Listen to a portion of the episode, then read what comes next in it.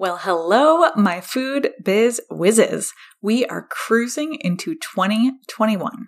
If you are feeling refreshed and ready to take on this year and ready to grow your business this year, I'm betting that's most of you if you're listening to this podcast, then you are going to want to turn up the volume on this episode. In today's show, episode 78, I'm talking through my short list of things to avoid as you grow your food or beverage brand in 2021. This list is going to help you avoid making those expensive mistakes. It's going to help you ensure you're not wasting your time or your energy. And it's going to provide you with some industry insider info that I know many of my retail ready students wish that they had heard when they were in the first few years of their business. Let's get right to it. You're listening to Food Biz Wiz, the weekly podcast for everyone in the packaged food industry. Join your host, Alli Ball, to learn how to launch, grow, and scale your business. You'll hear real life examples from her time as a professional grocery buyer, interviews with CPG experts, and listen in on actual client coaching sessions. Let's get going. This episode is brought to you by Retail Ready, my online course for producers of packaged product who are looking to grow their wholesale accounts. Retail Ready is opening for enrollment very soon. Through videos, workbooks, checklists, templates, live coaching calls with me, and daily access to me and my team in our private online group, Retail Ready has all the tools that you need to increase your sales through wholesale accounts, whether that's in traditional brick and mortar outlets or through e-commerce platforms. The first step to find out more about Retail Ready is to join my free masterclass on the three steps to growing your packaged food business, which I'll link to here in today's show notes. That hour long webinar is jam packed with advice that you can use to kickstart your growth right now, plus information on Retail Ready, on my past clients, and how we can work together. Sign up via the link in my show notes, and I will see you there. All right, my whizzes. So, as much as I love telling my Retail Ready students what to do, sometimes it's valuable to hear what not to do with your food or beverage brand. In this episode, I'm sharing a quick list of things to avoid in 2021 based off the mistakes that I've seen brands make in the past. Now, if you've made these mistakes, don't worry. This episode isn't to shame you or to make you feel guilty. I see folks make these errors all of the time, you know, in year one of their business, in year 10 of their business happens all the time. I mean, heck, running a business basically guarantees that you will make countless missteps. I mean, gosh, I could do an episode of all the mistakes that I have made in the past seven years of running my own business. It would be a long episode. So let's not dwell on the past and let's make sure that you are making wise choices moving forward. I'm going to break up this episode into two parts. First, we're going to talk about three mistakes to avoid around the operations of your business. And then I'm going to add in three ma- mistakes to avoid around the founder's role in the business. So let's talk through these operational mistakes first. Here they are, and then I'll get into detail on each one. So mistake number one is growing too quickly. Mistake number two is not having a plan for getting off the shelf. And mistake number three is thinking that direct to consumer is easier, faster, and cheaper. So before I get into those mistakes, I want to acknowledge two mistakes that I have made myself on this podcast. So the first one is that I called Thanksgiving Indigenous Peoples Day back in November. It just came out of my mouth and I didn't even think twice about that phrase. And I sent it off to my production team. So a few of you pointed out mistake, my mistake, and I am so appreciative of that. Thank you for that. So secondly, secondly, a mistake that I have been making since the very first episode of the Food Biz Wiz podcast is that I've been signing off my shows with the phrase stay busy. I'm sure you've heard me say that before, right? Stay busy. Now, in my show notes, I'm I'm saying stay busy as in B I Z Y, like a play on the words food biz whiz, right? B I Z Y. I didn't realize that this, in hindsight, obviously wasn't translating over audio until a wonderful Retail Ready student pointed it out to me a few weeks ago. So she DM'd me and she was like, she asked why I, why the heck I would encourage folks to stay busy when my whole argument is for working smarter, not harder. And I, in that, I had this light bulb moment that that phrase wasn't coming across as I had wished. So that's a mistake number two. I am going to stop saying that phrase. I'm going to have to brainstorm whether or not we replace it with a, another signature sign off. But for now, I'm going to drop the stay busy phrase because you know that I don't care about busy work. All right. Okay. So let's move on to the mistakes that you guys can avoid. So that first one was growing too quickly. I see this all the time. My early stage food founders in Retail Ready seem really grateful for any accounts, and they often say yes to new accounts just because of the promise of a purchase order, right? And I know why this happens. First, it's flattering that someone wants to carry you on their shelves, especially in those first days when you're in the that tough time, that work of launching your business. And that that time has been so oh, endless, so time consuming and potentially quite grueling, right? So it's great to see your efforts pay off. People want your product. It's flattering. But here's what this mistake looks like. Let's say, for example, that you are a barbecue sauce brand founded in North Carolina. You've launched and you're selling regionally and you're basically doing it all. You're producing the product, you're hand delivering to your wholesale accounts, you're packing your product yourself as you sell direct to consumer. Maybe you're even driving to the post office. You're managing all the details of your growing business. Then then a well regarded specialty chain in LA reaches out and they ask to carry your product. You are flattered, right? They are the perfect fit for you. And how cool would it be to say that you are selling in Southern California? or perhaps you're doing just fine selling regionally, and then someone tells you that you've got to display at Expo West. That's where all the legit brands meet buyers, right? I'm sure you've heard this. You get all excited. You sign up for a booth, whether that's in person or virtual, it doesn't matter in this example. You display, you meet a whole bunch of buyers only to realize that you don't have the capacity to fulfill orders all around the country, or you don't have the volume to be attractive to that distributor who is going to help you boost your reach, or you do get a 300 door purchase order for Walmart at that show. And now you're freaking screwed because you simply don't have the cash on hand to produce enough product to fulfill those orders. But, and here's where the challenge comes in. Growing too quickly and expanding faster than you can handle leads to big problems down the road. I've seen this happen, my whizzes. It is glamorous to say that you sell nationally, but when your ambition outpaces the rate at which you can nurture your accounts and remain operationally sound, you are shooting yourself in the foot. So I want to make sure that you are growing strategically. All right. Okay. That's mistake number one.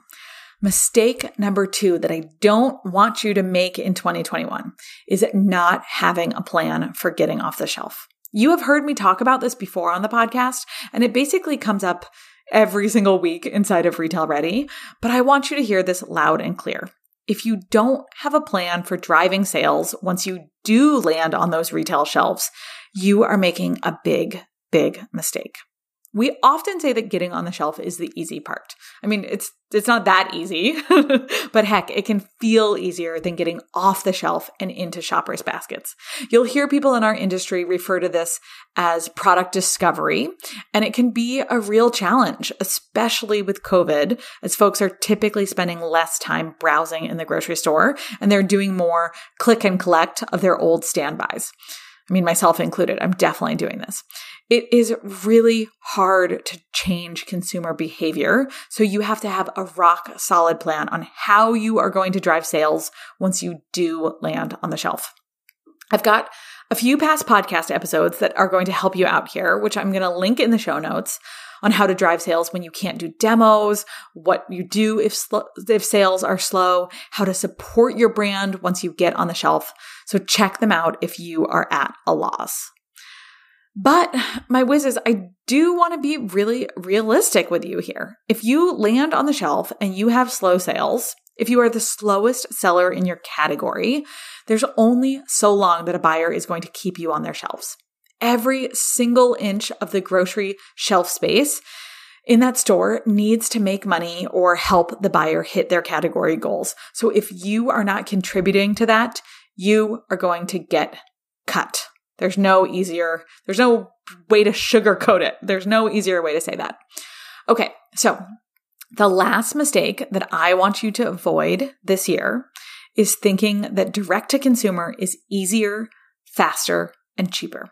And I, again, I know why you think this.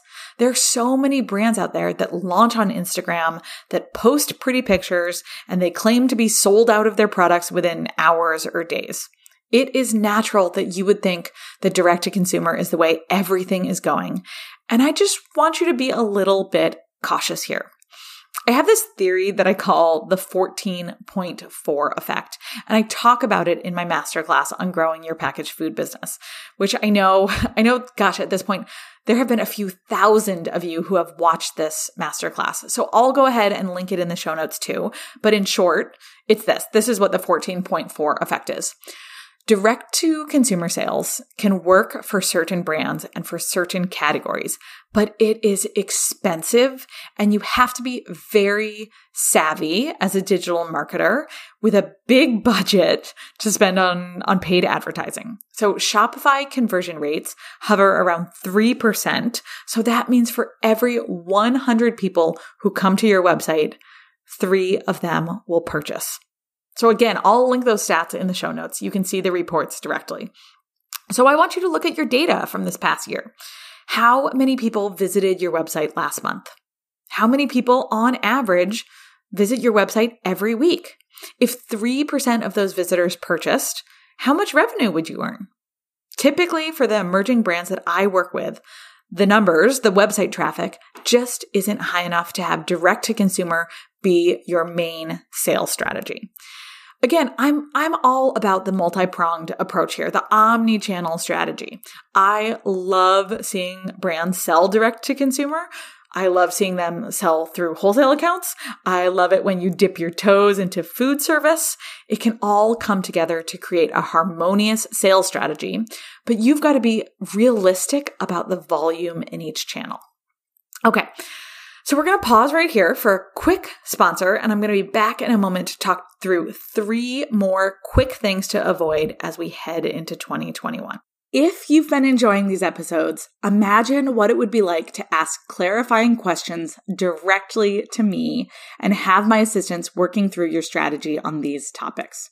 Well, you can. My retail ready students have access to me live in our private online group and on our monthly coaching calls. And I'd love to see you in there as well.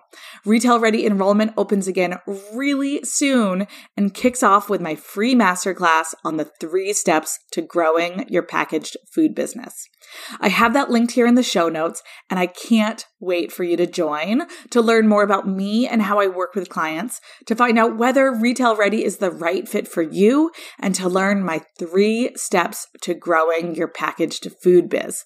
Come join me via the link in the show notes, and I'll see you there. Okay, my whizzes, we are back and we covered those three operational and growth mistakes that I see founders make in our industry. And now I want to turn back towards you. You are the lifeblood of your business. And time and time again, I see founders putting everything ahead of themselves and their own health and well being in order to succeed. Here are three things that I really want you to think about as you move forward this year. Now, I'll just say this I know it's easy to want to tune out right now to tell me that I don't understand, that you can't prioritize yourself when you're running your business. But hear me out, okay? I'm not just going to tell you to take baths and get pedicures. That is not where I'm going in this episode. So, first, I want you to avoid the mistake of going at it alone. The food industry can be lonely. It can feel like everyone else has the answers, right? Everyone has the answers except you. It can feel like you're the only person in your network who is worried about getting their next shipment of glass jars or debating if you are going to do a six ounce or eight ounce packaging, or you're the only person in your friends and family who knows what a 3PL is. Your friends and family try to relate, but they just can't. It's lonely. I see food business owners go at it alone for one of two reasons. First, you might go at it alone because you're afraid that someone else is going to steal your idea or take your sales strategy or somehow copy something of yours. You guys, the faster you can get this worry out of your head, the faster you will succeed. You can't just sit around afraid that someone's going to take your nut butter recipe, right? Every business is different. I believe that there is room for all of us. We each have different talents. We have different ways of marketing our businesses. We have different ways that we relate to our target audiences. We have different dreams and ambitions. Don't let the fear of someone else copying you be the reason why you don't get and give support from other entrepreneurs. You need the support and you need the community more than you know. The other reason why I think founders go at it alone is simply because you don't know where to go. You think you can't afford to investing in a consultant or an educational program or a training because you're just breaking even in your business. But here's the thing. You aren't growing because you get to a point where you don't have the answers on your own. Now, I know that this is hard to hear because you are a food entrepreneur. You have bootstrapped it it all up until now, right? You've always learned things yourself. This might be a point of pride for you. You've been really resourceful and you know how to problem solve all by yourself. And that is great.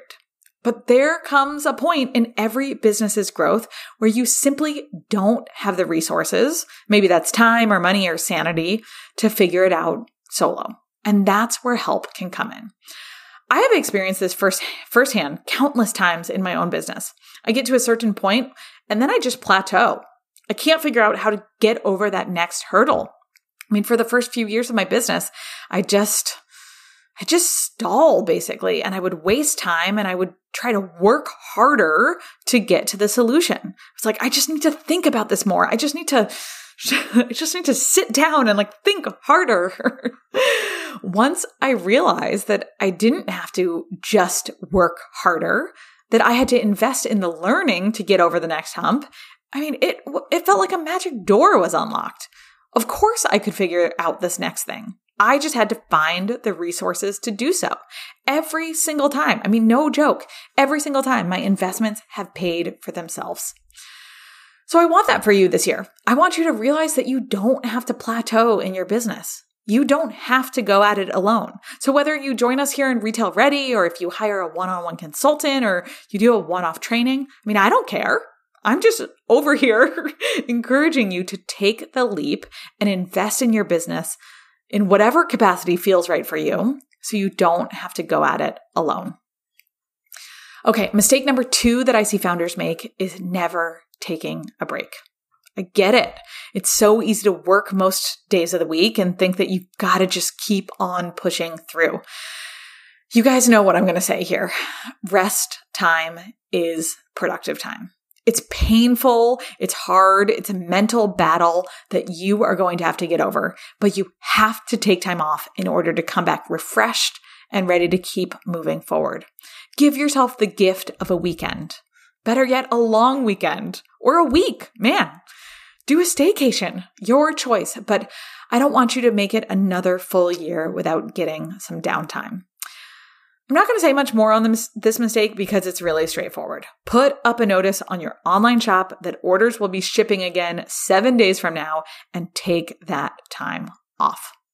So finally, mistake number three, our very last mistake that I want you to avoid in 2021 is a big one that comes up over and over again inside of Retail Ready. And here's the mistake I see comparing your starting point, your month one or your year one, to someone else's ending point or someone else's mid journey or someone else's year three. And here's what it looks like You've launched your business and you're gaining some traction, but it might be slow going. You're selling here and there and you feel like you've got a lot of moving pieces right now. You know, you probably should get a newsletter going, but you haven't yet. You feel like you should be more consistent on social media. You've got that buyer you know you need to follow up with. You want to implement a CRM. You know you need professional photography, right? On and on and on. There's so many things to do. And then sure enough, a supposedly new brand pops up on your radar. Maybe they're in your online community or they come up in your Instagram feed. And man, they look good. They announced they're now in all Whole Foods markets in the mid Atlantic region. They just won a pitch slam. They've got some crazy influencer to promote their product. I mean, what gives, right? We've all seen these brands. Well, comparison is the thief of joy. You've heard that before, I'm sure, and it's totally true here. Comparison is the thief of joy. I like to remind my retail ready students you have no idea what's going on behind the scenes in someone else's business. You have no way of knowing how long they pitched that Whole Food Market buyer before they got a yes. You have no clue if they paid that influencer $10,000 to promote their product. You have absolutely no idea what sort of paid advertising campaigns they're running and if they're even profitable with their e-commerce sales. I mean, sure, it all looks good from the surface, but you have no idea what is going on underneath the hood. So I want you to stop the comparison game in 2021, remembering that you are on your own unique journey.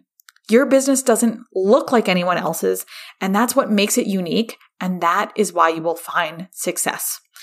Whew. Okay, my whizzes. there you have it. To recap, I've got six mistakes that I want you to avoid this year, and here they are. First one was growing too quickly, growing too quickly outside of your region, taking on national accounts, growing too quickly into distribution. Don't grow too fast. Number two was not having a plan for getting off the shelf. Remember, it's fairly easy to land on the shelf, but in, you got to keep up those sales once you do. If you don't have a plan for product discovery, you need to stop. Number three was thinking that direct to consumer is easier, faster, and cheaper. Unless you are a savvy digital marketer, you want to make sure that you have an omni channel strategy. All right, mistake number four was going at it alone. Don't do it solo. You are going to, oh, you're going to burn yourself out. Number five was take a break. Protect your mental health. We need you to be strong founders in order to keep your business going. So take a break. And lastly, mistake number six was comparing your starting point to someone else's end point. So what did I miss? What is something big that you have learned to avoid or to stop doing? Let me know. Send me a DM, come over to our Food Biz Wiz Facebook group and continue the conversation with me. I would really love to know. Okay, so from here, oh my gosh, next week is going to be so good. I've got an awesome episode lined up for next Thursday. We are chatting with Cheryl O'Loughlin, who is an ultimate powerhouse in our industry. She's the founder and CEO of REBBL. She's the former CEO of Clif Bar. She is the woman behind Luna Bars. She's the co-founder of Plum. And now she is the co-founder of Jedi Collaborative. Jedi Collaborative is a non-profit that's focused on creating more justice, equity, diversity, and inclusion in the natural products industry. We're talking all about how you can use the Jedi principles in your own businesses by following the Jedi journey. You are going to love her, I promise. Okay, until then, have a good one, my whizzes, and work smarter. See you later. Thank you for listening to Food Biz Wiz, the podcast. If you enjoyed this episode, please subscribe so you never miss a beat. Hungry for more? Check out www.foodbizwiz.com that's food, B I Z W I Z dot com for detailed show notes from all episodes. Thanks again for tuning in and stay busy.